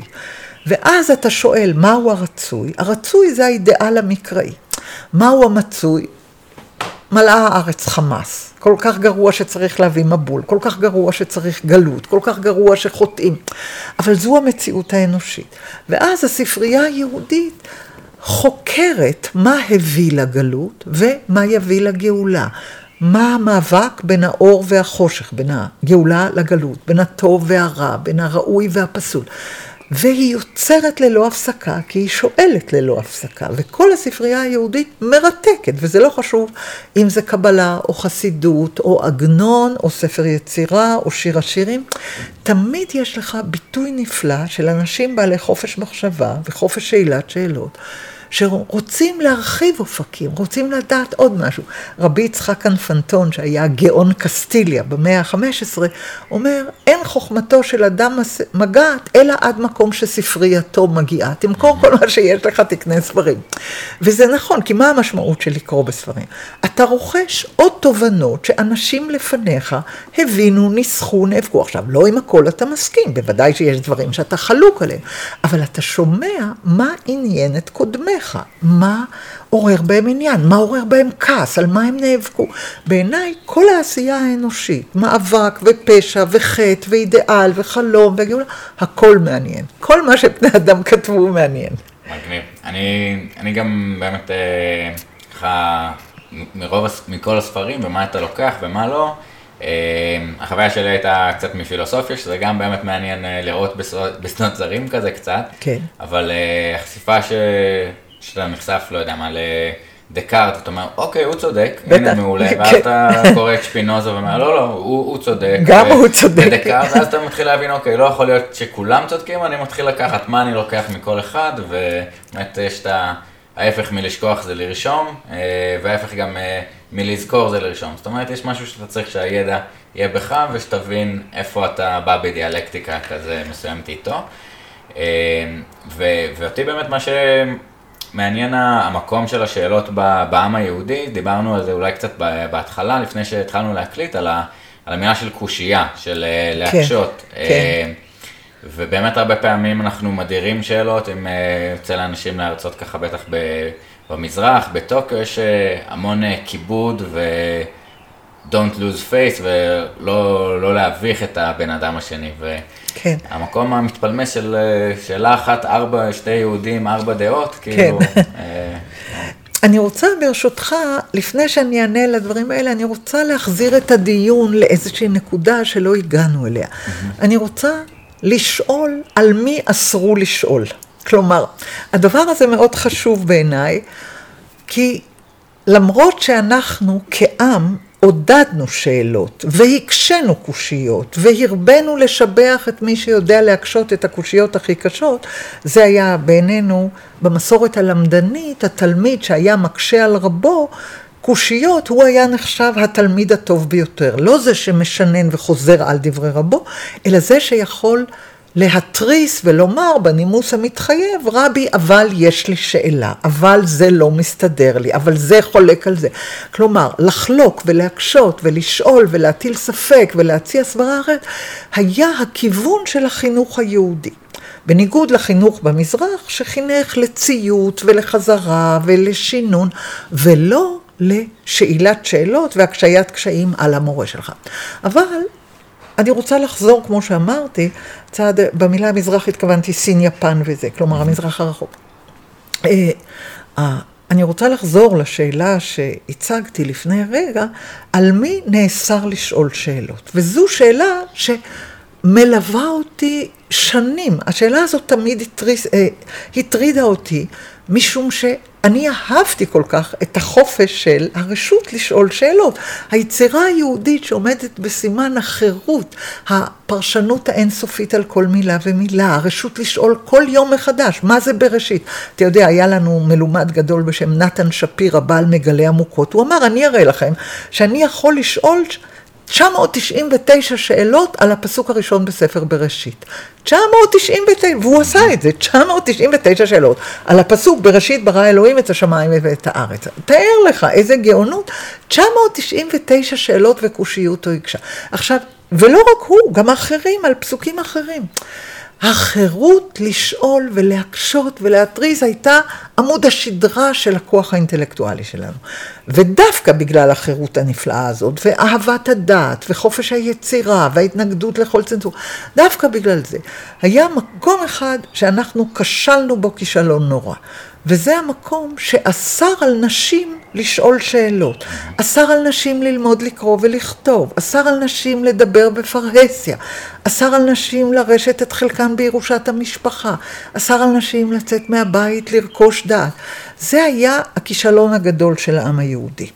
וזה, ודווקא כי העם היהודי אהב חופש ודעת ואמת וצדק, אני מתריסה כנגדו על הנקודה הזאת, לא על דברים אחרים, על הרבה דברים אחרים אני יכולה לדבר בשבחו של העם היהודי, וגם דיברתי וגם כתבתי מה ייחד את העם היהודי ומה אפיין את העם היהודי, ויש לו דברים נפלאים. המחויבות ללמד את כל הילדים, הזכרים, המחויבות ללמד בחינם את כל הילדים הזכרים, כלומר שאף אדם לא יאמר שהוא לא יכול להרשות לעצמו ללמד את בנו כי אין לו, כי אין לו אפשרות כלכלית, הקהילה אמרה אין דבר כזה. כל ילד בישראל, כל עוד הוא ממין זכר, ילמד על חשבון הקהילה עשר שנים, לא צריך לשלם פרוטה. אם יש לו, הוא יכול לתרום לילדים אחרים, אבל אם אין לו, הקהילה מלמדת אותו על חשבונה.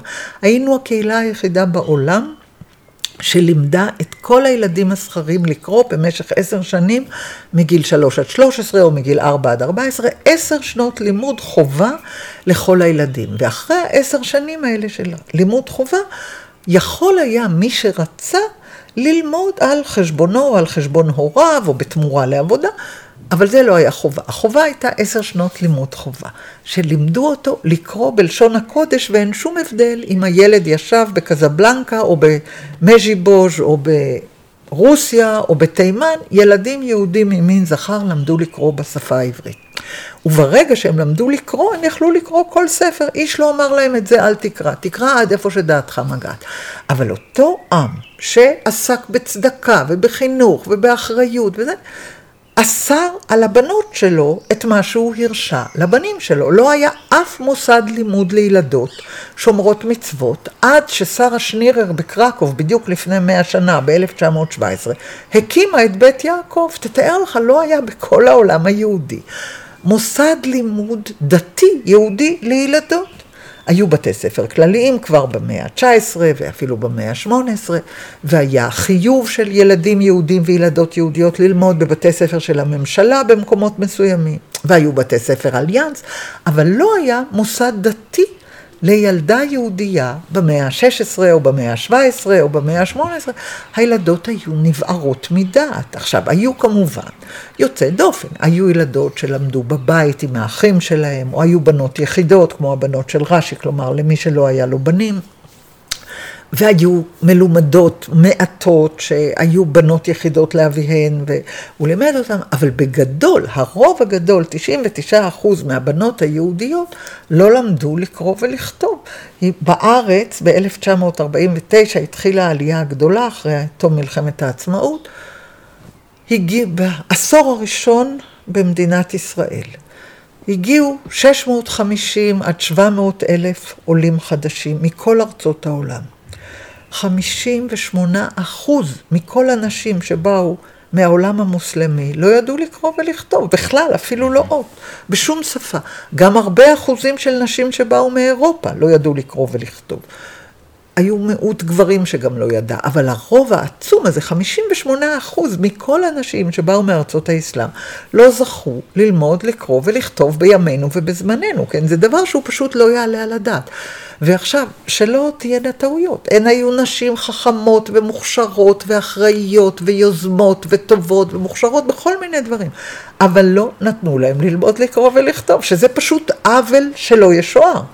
על זה אני כתבתי את הספר שלי, סבתא לא ידעה קרוא וכתוב, כדי לתקן את העוול הזה.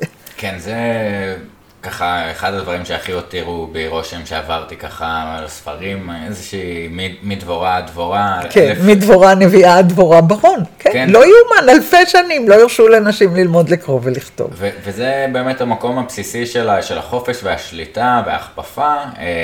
שברגע שאתה, עכשיו אחיין שלי לומד לקרוא, ואני אומר, וואי, אתה לא יודע איזה עולם ייפתח בפניך, נכון. ולא יכולים להגיד לך מה לא לקרוא ומה כן לקרוא, באמת, אה, הכיף הזה, שללו, גדול. את חדוות הלימוד שללו מהם. ואתה יודע, אסור היה להם לדבר ברבים.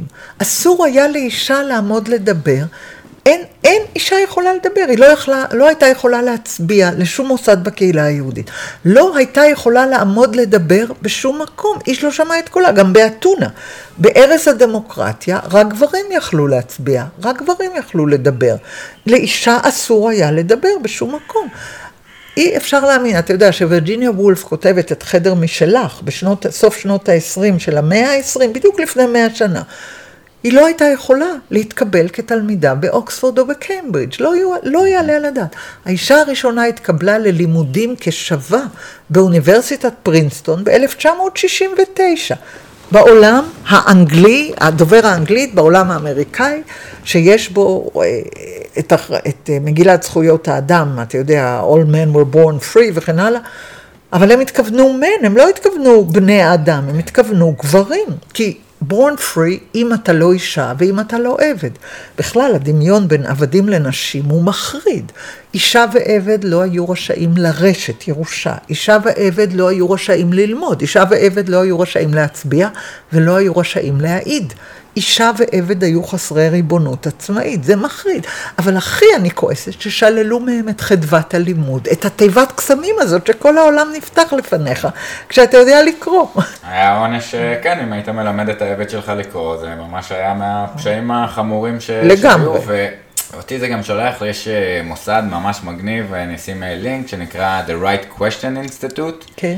אה, שהוא מדבר על, על שאלת שאלות, גם איזושהי מקבילה של, של הכוח שיש לך להשפיע על המרחב הציבורי ועל השיח כן. שיש, מהכיוון של לקרוא ולכתוב ולהביע את דעתך,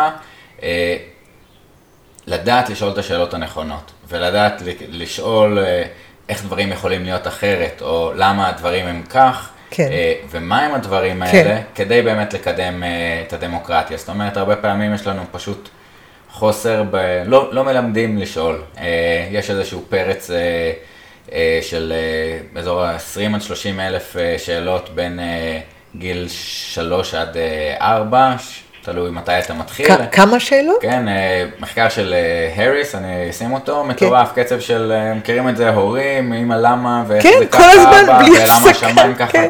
כן. אה, אבל זה משהו שהוא, שהוא לא נלמד, יש באמת אה, כל התיאוריה של שאלה פורייה, ואיך כן. לנסות לבנות את הדברים האלה, אבל העמקה בתוך הדבר הזה, ואני חושב שדיברנו הרבה בשיחה שלנו על חופש ו- ויכולת אה, ביטוי, ו... אז החופשיים מרגישים חופשיים, הפריבילגיים למיניהם, אבל יש המון מחסומים ששמים בין אם על צבעים שונים או מגדר שונה לאורך השנים, והיכולת שאחד אה, בלקרוא ולכתוב, שתיים אה, אולי לשאול שאלות, וגם בהמשך נארח... אה, ולדבר שבע. בציבור, הרשות mm-hmm. לדבר בציבור, מה שנשלל מנשים ומעבדים לאורך אלפי שנים. אתה יודע מה זה, שאסור, המילה פרהסיה ביוונית, זה המשמעות לדבר בציבור. שישמעו אותך, לדבר במובן mm-hmm. שלקולך יש משמעות, אבל מי שנאסר עליו להצביע, לקולו לא הייתה שום משמעות. אז איסור ההצבעה שעליו נאבקו הנשים, הספרג' הזה הידוע, הסופרג'יסטיות, mm-hmm. כן, עכשיו בשבוע הבא יום האישה הבינלאומי או השבוע, על זה הם נאבקו. כי זה לא רק זכות הצבעה, זה הזכות להשמיע את קולך בצורה שתילקח בחשבון, שלדעותיך, שלניסיונך, שלתובנותיך, לסדרי עדיפויותיך, למה שחשוב לך, יהיה קול ותהיה משמעות ומישהו יקשיב לזה וזה ישפיע. זה עדיין חסר היום בצורה איומה. נבחרה עכשיו כנסת חדשה, כמה חברות כנסת יש? עשרים ומשהו? Mm-hmm. מתוך 120 חברים, כלומר ניסיונן של 50% מתושבות הארץ לא בא בחשבון. לא מביאים בחשבון, אם יש 28 נגיד, במקרה האידיאלי, 28 מתוך 120, כל השאר, כל שאר הנשים שאמורות היו להיות 60 מתוך 120, כי הם מחצית האוכלוסייה, קולן לא נשמע, כן? כן. זה, וצריך לתקן את זה, והעולם שבור, ומבחינתי תיקון עולם יהיה כאשר יהיה קול שווה לכל אדם ולכל אישה, ויהיה ייצוג שווה בכל מקום של החלטת החלטות, ובוודאי הכרעות שמשפיעות על חיי הציבור, הן לנשים והן לגברים, בצורה שווה. כן, אני חושב שגם יש כל מיני דוגמאות, אה, בין אם רפואיות, אה, נגיד השיח סביב אה, מחזור שנשלט על ידי גברים, וגם כל הפרסומות אנחנו לא רואים, כן. רואים ככה צבע חלחל נחמד, כן. וכולם לבושות לבן, וזה היום הכי כיף שלהם. אה, זה באמת מנה... זה הכל עיוות, בטח. אנדומטריוזיס לצורך כן, העניין, כן. שהכל היה נשמע, כן, או יש דוגמה כן. שאני, אה, כשהייתי קטן, אה, חיכיתי באוטובוס בדרך לצופים, ואדם לקוי ראייה שאל אותי איזה קו עכשיו עבר. ואמרתי לו, זה קו 14, קו 28 עבר, אמרתי לו, לא יודע, טוב, הייתי צריך לזה. כן. אמרתי, טוב, אני אשאר איתו, אבל מה עם השאר? כן. עכשיו, לא עלה בדעתם של מתכנני האוטובוס, שצריך שיהיה... שיהיה גם קול. קול, בדיוק. כן. והחוסר... היום תקנו את זה, היום כן. שומעים באוטובוסים, נכון, כן. אבל uh, היום עדיין נגיד uh, תרופות uh, להתקפי לב, הם... נבדקים רק על גברים, על גברים לא על נשים, כן. ואלף ואחד uh, אוכלוסיות שמודרות מהשיח, כן. Uh, וגם בגלל אולי הצביעה של אישה כאישה וגבר כגבר, ולא אה, תפיסה יותר רחבה של מי אתה עם הזהויות כן, הרחבות שלך. שלך כן. אה, באלף ואחד דברים, קצת כן. אה, ב-85 שאלות זה איזה כן. ניסיון להשפיע על זה. כן. אה, אוקיי, אני אחתוך ככה, אז באמת דיברנו על, אה, על העניין הזה, נעבור קצת על שאלות מהקהל. אז אה, אה, שי אגמון שואל, איפה את חושבת שעובר הקו בין מחשבה יהודית לקיץ' יהודי ניו אייג'י? שהוא חלק מתופעת ההתחדשות היהודית, או החזרה לארון הספרים היהודי, ושאר ביטויים האלה, והאם עובר קו, ומה היא חושבת על קיץ' דתי מסורתי. שאלה מורכבת. מורכבת. Uh, התשובה בהכללה היא כזו, יהדות היא כל מה שיהודים עושים, חושבים וכותבים בכל דור. אבל עד ה-New Age, השיוך לכל מה שיהודים כתבו ועשו היה מעוגן באיזשהו עוגן טקסטואלי. מה החידוש של ה-New Age הוא שאין שום הגבלה ב... אין שום הגבלה בהגדרה של מה אפשרי להיחשב כיהדות. עכשיו, עד למאה העשרים לא היה אדם שהיה עולה על דעתו שקריסטלים זה יהדות, או שחוט אדום זה יהדות, כל מיני דברים כאלה. וזה באמת נשמע קצת נלעג ומגוחך. אבל יחד עם זאת, אני נאמנה להגדרה ההיסטורית של גרשום שלום, שהיה גדול חוקרי המיסטיקה היהודית, שיהדות זה מה שיהודים עושים בכל דור ודור. אז אם בדור שלנו יש מספיק יהודים שבוחרים לארגן את היהדות שלהם סביב ה-New Age, אני מכבדת את זה, אבל אני לא שותפה לזה. כשם שאני מכבדת יהדויות נוספות שאני מכירה בקיומן, אבל אני לא שותפה לבחירה שלהם, כן? אה, מקסים מה שגרשום שלום, אה, זאת אומרת, כן. התפיסה של מיהו יהודי, או מה- מהי יהדות, מה שקורה עכשיו מה בקרב ש- היהודים, על על גווניה, זרמיה, לגמרי, העשייה שלה. כן, כן. מגניב, כי ל- יש הרבה עיסוק ביהודית ודמוקרטית, ומה זה אומר יהודית, מה שאנחנו רואים פה מסביב, לעשות ארוחת שישי, גם אם היא... יהודי לגמרי. אה, כן, בדיוק. גם אם אחר כך אה, פותחים את הטלוויזיה, זה בסדר גמור. בדיוק. כלומר, כל מה שיהודים בוחרים לעשות בכל מאה ומאה זו יהדות. אה, שמרית ננינו שואלת, אה, מיסטיקה אה, נדונה בשינוי תודעתי, בין אם בצומות או אה, כיוצא בזה, האם יש אזכורים לשימוש בפסיכדליה ובסמים במיסטיקה? מה דעתך? במיסטיקה היהודית אין שום עדות ישירה לשימוש בסמים. אין גם שום עדות לשום דבר מוחשי חיצוני. הדבר היחיד שיש זה המלצה על צום, וצום ארוך וממושך, ועל איזושהי ישיבה, קוראים לזה ישיבת רבי ישמעאל, כאילו של קריאה עם הראש בין הברכיים, לניסיון להתנתק מהעולם ולהיחשף לקול פנימי במקום לקולות חיצוניים. מגניב, שזה קצת מוביל אותנו אולי לשאלה הבאה, קצת מהכיוון הבודהיסטי. אה, אז בצלאל אה, שואל, איזה כיף לך, יאללה. אה, איפה נמצאות במיסטיקה היהודית התשובות שהישראליות החילונית הולכת לחפש בניו אייג', בודהיזם, שמניזם, ומה השינוי שצריך, שצריכה לעבור הזהות היהודית-ישראלית כדי לאפשר גישה למקומות האלה, שהיום עדיין מצונזרים על ידי האורתודוקסיה הפרושית. אני לא בדיוק יודעת למה הכוונה בשמניזם, בודהיזם וכן הלאה, אלה תרבויות שלמות, זה לא חלק מהיהדות, אלה עולמות אחרים לגמרי. אני חושב שהכוונה היא, אה, יש איזושהי כמיהה לתשובות אה, שאנשים מחפשים בבודהיזם, וגם שופנהאואר הלך לבודהיזם לקבל אה, כיוונים, וזה משהו שהוא נוכח היום בשיח. מנגד אנחנו אומרים, וואי, כמה ספרים יש של העם שלנו עם דברים אולי דומים. אבל אה, בעיניי כל, זה- הספרי, בעיניי כל הספרייה היהודית היא המקום לחפש בו, זה המקום שאני תמיד חיפשתי. אני לא, אני לא מצאתי באופן אישי צורך לחפש בתרבויות זרות שאני לא בקיאה בשפות שלהן. בעיניי לעסוק בבודהיזם בלי לדעת הינדית, או בלי לדעת תמילית, או את אחת מהשפות ההודיות, זה לא עיסוק רציני. אני לא שוללת את הסקרנות ואת החוויה ואת הרצון של כל אדם לחפש ולחקור בכל דרך, מקובל עליי לגמרי. אני רק אומרת שבאופן אישי, מבחינתי, המקום לחפש זה בספרייה היהודית. אז אני חושב, אני אחדד את השאלה כן. של בצלאל אולי בככה שינוי. בבקשה. אה, אני קצת התבאסתי על, ה... על ה... זה שבאיזשהו מקום הרגשתי גם שהתנ"ך קצת נלקח ממני. זאת אומרת, יש את התנועה של יגאל אלון להסתובב עם תנ"ך בארץ ולראות אה, ב... אה, וואי, ברח לי, אבל בקרב של דוד וגוליית שמה, ב... עמק? האלה?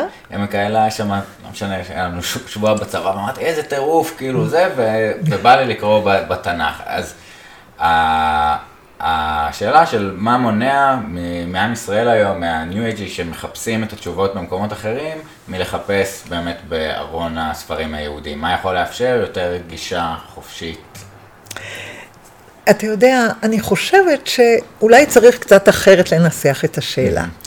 בעולם הפתוח, שתי דקות לפני מגפת הקורונה שנפלה עלינו לצערנו הרב, בעולם הפתוח, הקסם של המרחבים והאפשרויות שהן ממש חדשות לבני דורנו, זה סיפור של 50-60 שנה, זה לא היה ככה קודם.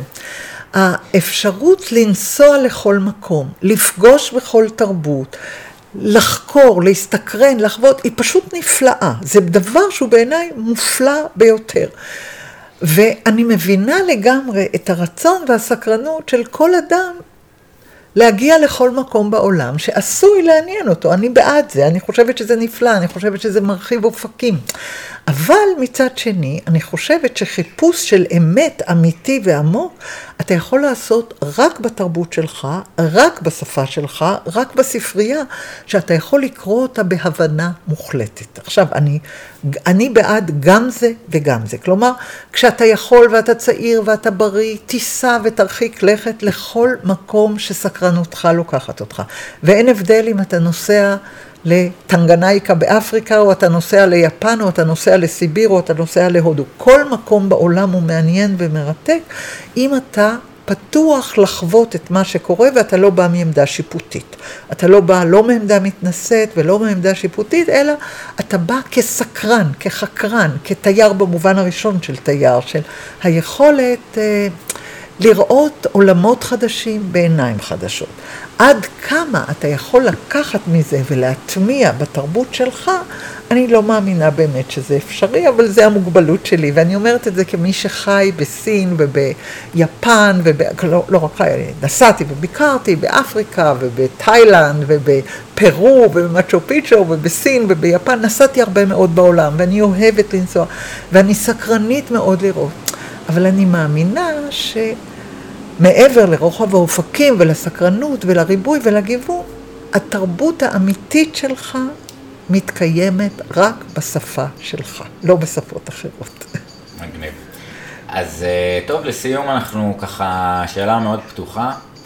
מה מהניסיון שלך, מהדעה שלך, כללי, אם היית יכולה לתת אה, טיפ אחד לחברה ישראלית אה, איך לקיים פה שיח יותר טוב, דרך שימוש בשאלות או באופן כללי, מה היית אה, נותנת לנו כצידה לדרך? הייתי מזמינה כל אדם להשתמש ברשת האינטרנט, בפייסבוק, בפודקאסטים, בכל אחד ממרחבי הקומוניקציה החדשים שנפתחו בדורנו, ולספר משהו אחד על עצמו ולשאול שאלה אחת שהוא או היא מבקשים תגובה עליה. אני מאוד בעד לעודד שיח פתוח עם כל אדם על כל נושא ולהבין שכל אדם הוא עולם מלא, כל אדם ללא יוצא מן הכלל. כל אדם הוא כמו תיבת אוצרות, ניסיונו, סיפור חייו, ואין אדם שיכול להגיד, אין שום דבר מעניין בחיים שלי. כל אדם הוא מעניין, אם הוא מבין שסיפור חייו, סיפור בית הוריו, בית צבא, במקום שהוא בא ממנו, החוויות החשובות שאירעו בחייו, הם כולם חלק מהמכלול האנושי. כל אדם מעניין, כל אדם שנהנה מחופש ומחירות לשאול שאלות ולהקשיב לתשובות. אני מאמינה בשאלות ותשובות כבסיס משותף לכל בני האדם, בלי שום הבדל. מכל סוג שהוא, בין דתות וגזעים ולאומים, בכל שפה שאתה דובר אותה ויכול לשמוע ולהקשיב, כל אדם הוא בן שיח. אדיר, לקחתי וגם uh, ככה באמת uh, באיזשהו מקום ה-85 שאלות, זה מדבר על המקום הזה של לא צריך ללכת לנטפליקס או למקום אחר, הבן אדם שלידך, אתה אדם. יכול לשאול אותו איזה שאלה, לפעמים אנחנו לא יודעים מה לשאול ולא נעים לנו לשאול, לא יודע, מה לקחת מהוריך או מאיפה. אני מציעה את השאלה שלכל אדם יש תשובה עליה. תגיד לי איזה אוכל בשום פנים ואופן אתה לא מוכן להכניס לפה ולמה. אדיר. אוקיי? זה ממש כל אחד יש לו תשובה לשאלה הזאת. אדיר. אני ככה אולי לוקח באמת את המקום של לשאול אה, איזה שאלות נהדרות מהשיח, איזה שאלות לא מתקיימות, אה, ומי לא יכול לשאול אותן, ולנסות אה, לדחוף את השאלות האלה. לתת קול קצת אולי לאוכלוסיות שפחות יש להם את הקול, אם דיברנו על סבתא לא ידעה קרוא וכתוב. כן. אה, מגניב, חבר'ה, נתראה בפרק הבא. מוזמנים אה, להצטרף לקבוצה בפייסבוק, אה, לשאול שאלות מהקהל את האורחים שלנו ובכלל לדון בפרקים. ויאללה, אחלה, תודה רבה. תודה רבה, רחל. תודה רבה לך, אסף, איזה יופי היה לדבר איתך. תודה.